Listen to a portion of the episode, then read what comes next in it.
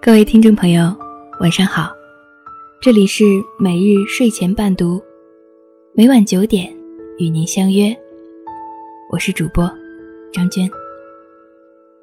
今天给大家带来一篇《我离婚了》，接下来的时间由我分享给您听。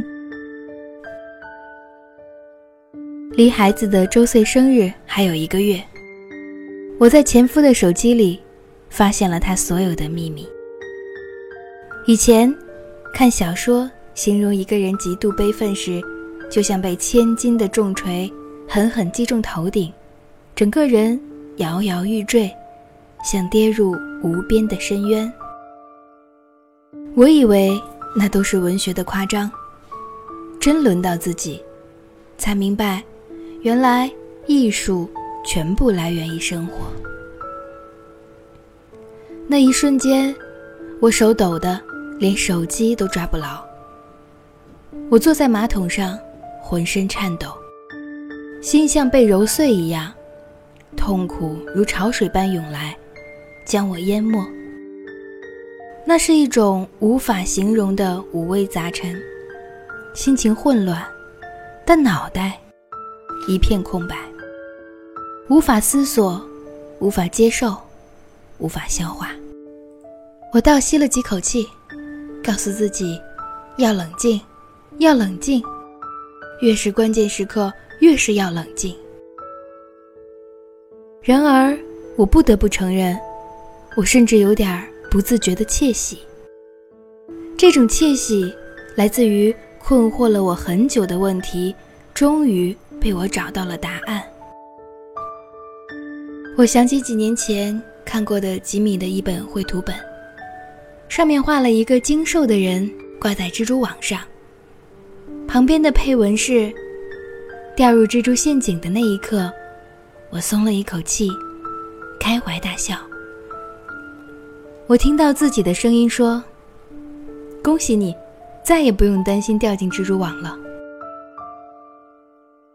真相大白的那一刻，我的心情不全然是震惊和悲伤，我甚至有点开心，像是终于等到了一个等了很久的结果。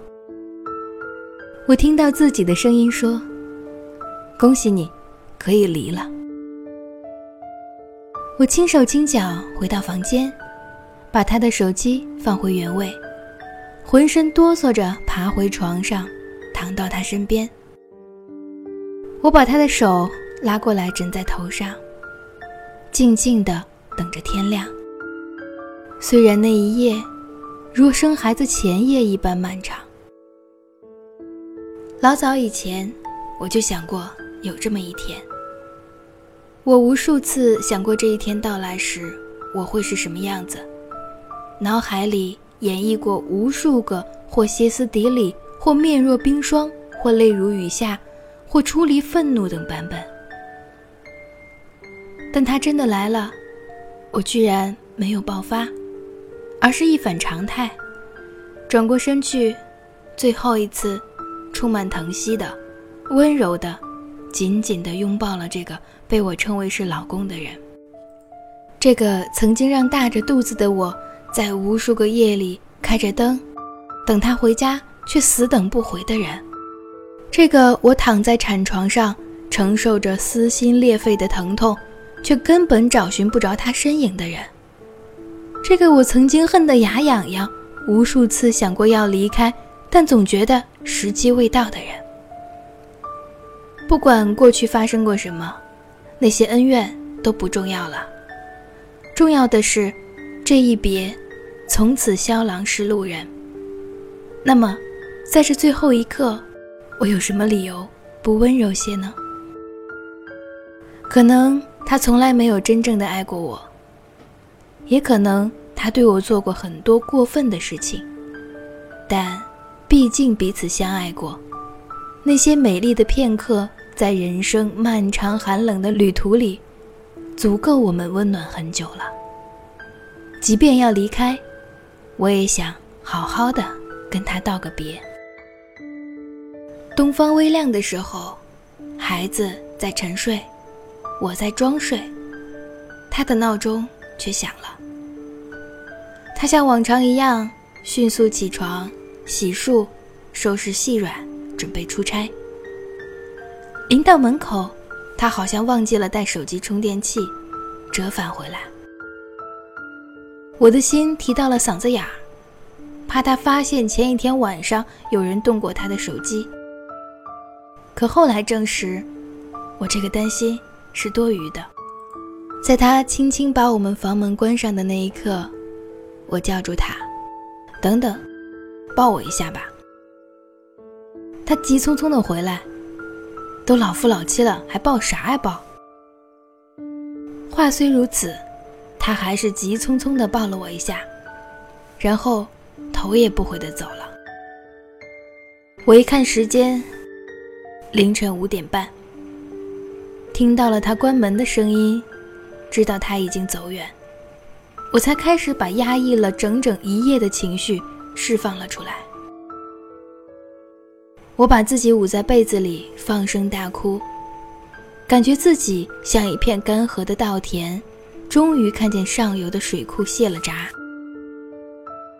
凌晨六点，我开始轮番给闺蜜打电话。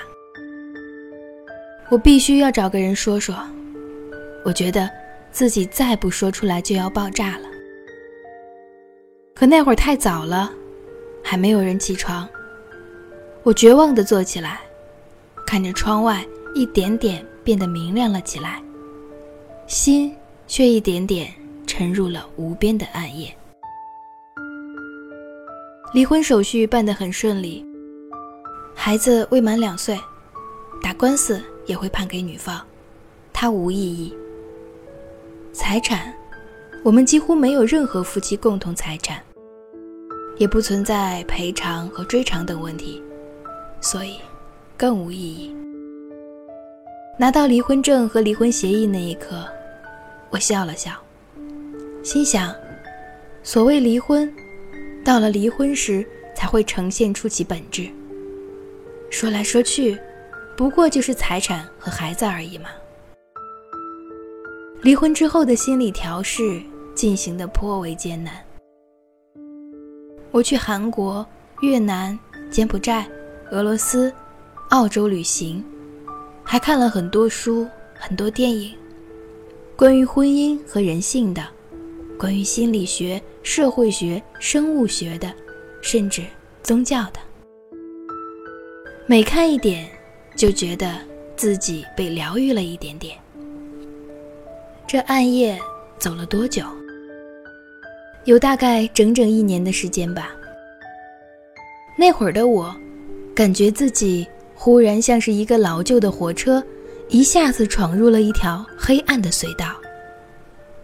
我知道我终将会走出隧道，迎来光明，但我不知道我还需要在这黑暗的隧道中跋涉多久。面对这种事情时候的我，一点都不坚强，至少不是大家表面看到的那般坚强。我曾经有过怨毒。有过愤恨，有过谩骂，有过内疚和后悔，有过全盘的自我否定和怀疑，也曾无数次在夜里崩溃大哭。我甚至曾经一度想不明白，我这个人到底有多恶劣，我到底造了什么孽，才会让一个人对我冷漠和嫌弃到那种程度？我真的很差劲儿吗？白天还好，到了晚上，夜深人静的时候，那种挫败感、屈辱感、愤怒感、悔恨感、自卑感，重重将你包围。其间还夹杂一些奇妙的内疚感和负罪感。心想，自己是不是哪里做的不够好，才导致我们走到今天这步田地？怨妇模式。当然不可避免的有过，甚至一度很盛大。情绪高峰过去了之后，又觉得自己可比，很想痛骂自己：你怎么可以这么无聊而可笑？都过去了，都过去了，混蛋！离婚带给人最大的伤害，或许不是离婚本身带来的各种现实问题，而是那种挫败感以及自信心的崩塌。在大地震过后的废墟上站起来，对眼前的世界建立相对客观、不偏颇的认识，重拾对自己、对未来的信心，这到底有多难？只有当事人知道。有一次痛哭，是从北京出差回来的晚上，我的飞机降在桂林，飞到广州已经是凌晨一点。那会儿，我猛然发现，当年一无所有的我，从北京杀到这个举目无亲的城市，在这个城市辛苦打拼了十年，最大的愿望是能在这个城市有一个家。可如今，貌似一切又回到了原点。我十年前出差外地回到这城市，没人接风洗尘，现在，这个城市。依然没有一盏灯是为我亮着的。凌晨两点半，我才回到家。我提着一大堆行李，孤零零地站在路边，看着出租车绝尘而去，感到前所未有的凄惶。那真是一种没来由的绝望感。我感觉整个世界都将我遗忘了。只剩下我自己一人，面对着无穷无极的孤独，面对失败的过去，面对一地鸡毛的现在，以及不可预知的渺茫的未来。我终将要一个人独自穿越黑暗，独自面对痛苦，独自实现蜕皮和成长。当然，阴郁并不是常态。更多的时候，又忙工作，又忙照顾孩子的生活，根本让我没时间难过。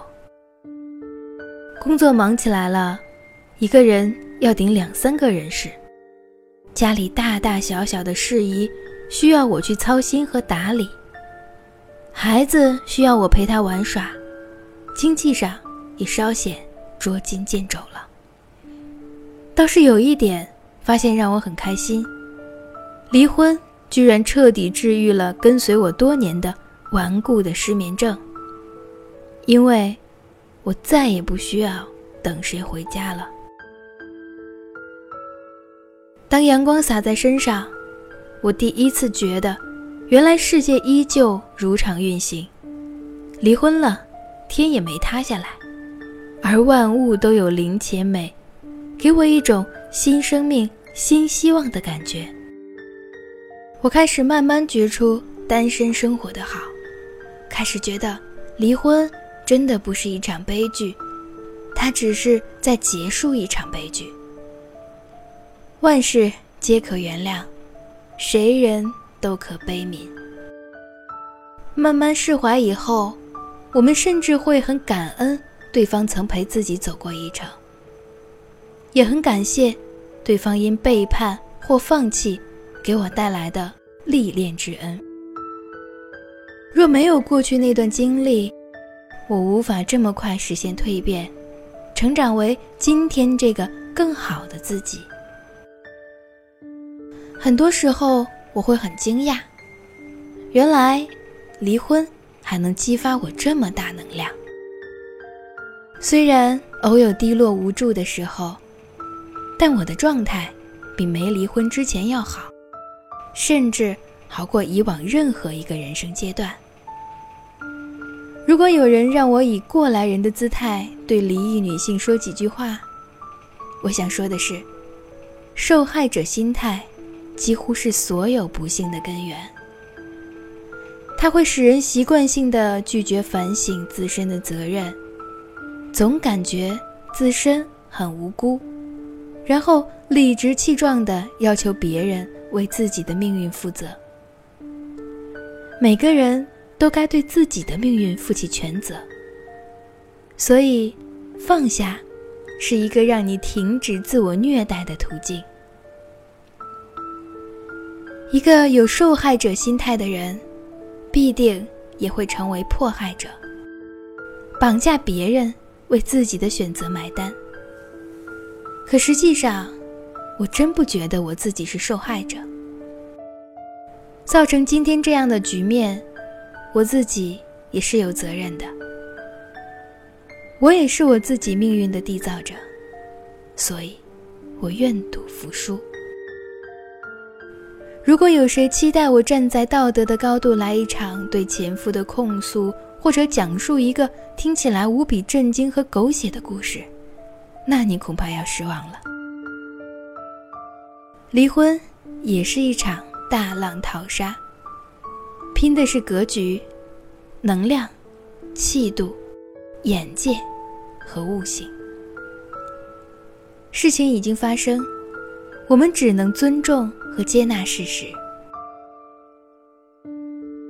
婚姻这事儿吧，就是选择与一个什么样的人过一种什么样的生活，也就是一种生活方式。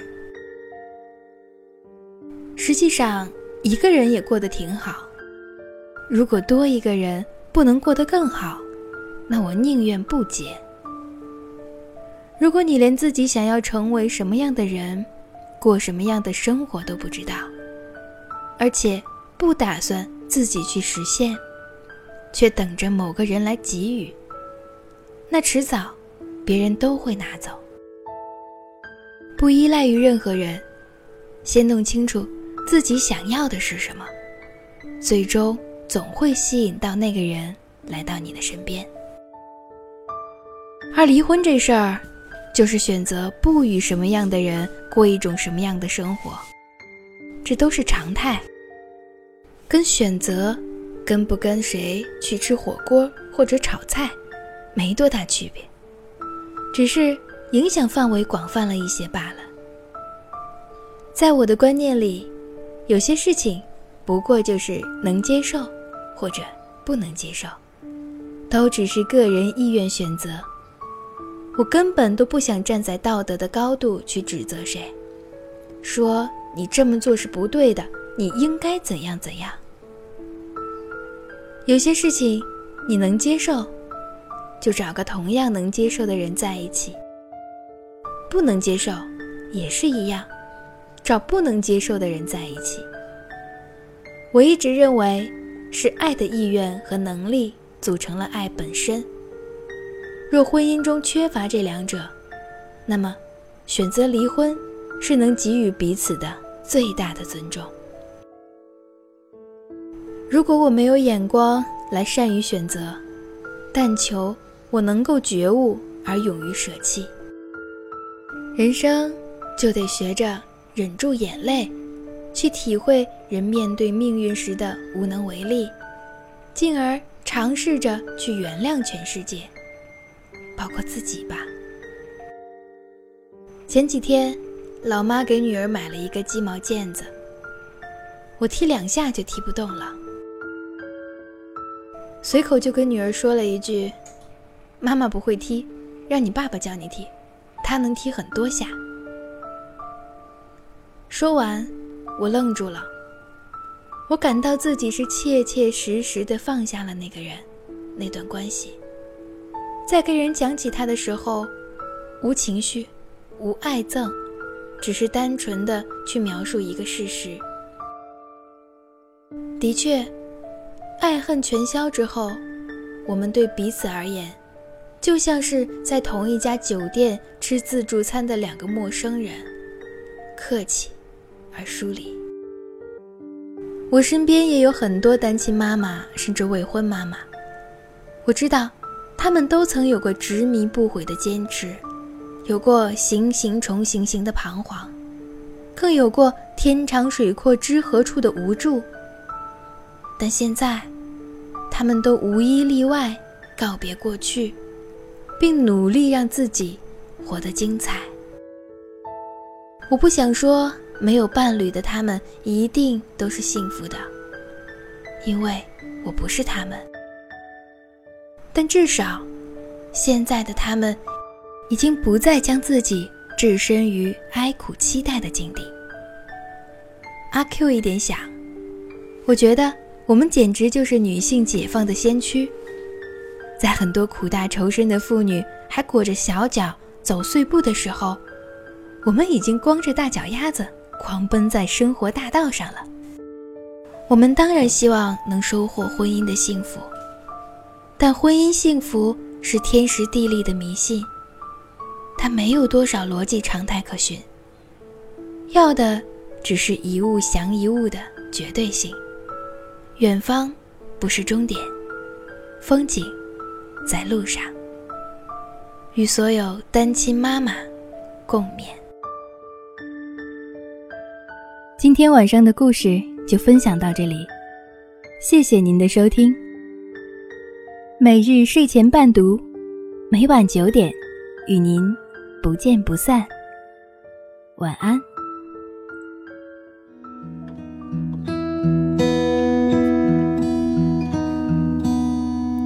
你知道吗？听你说话，我只需要听你说话，在你的声音中，全的让我害怕，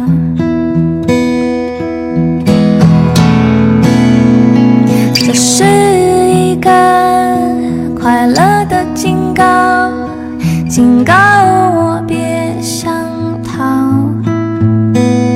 这个特别的时刻，判断绝不会是你想。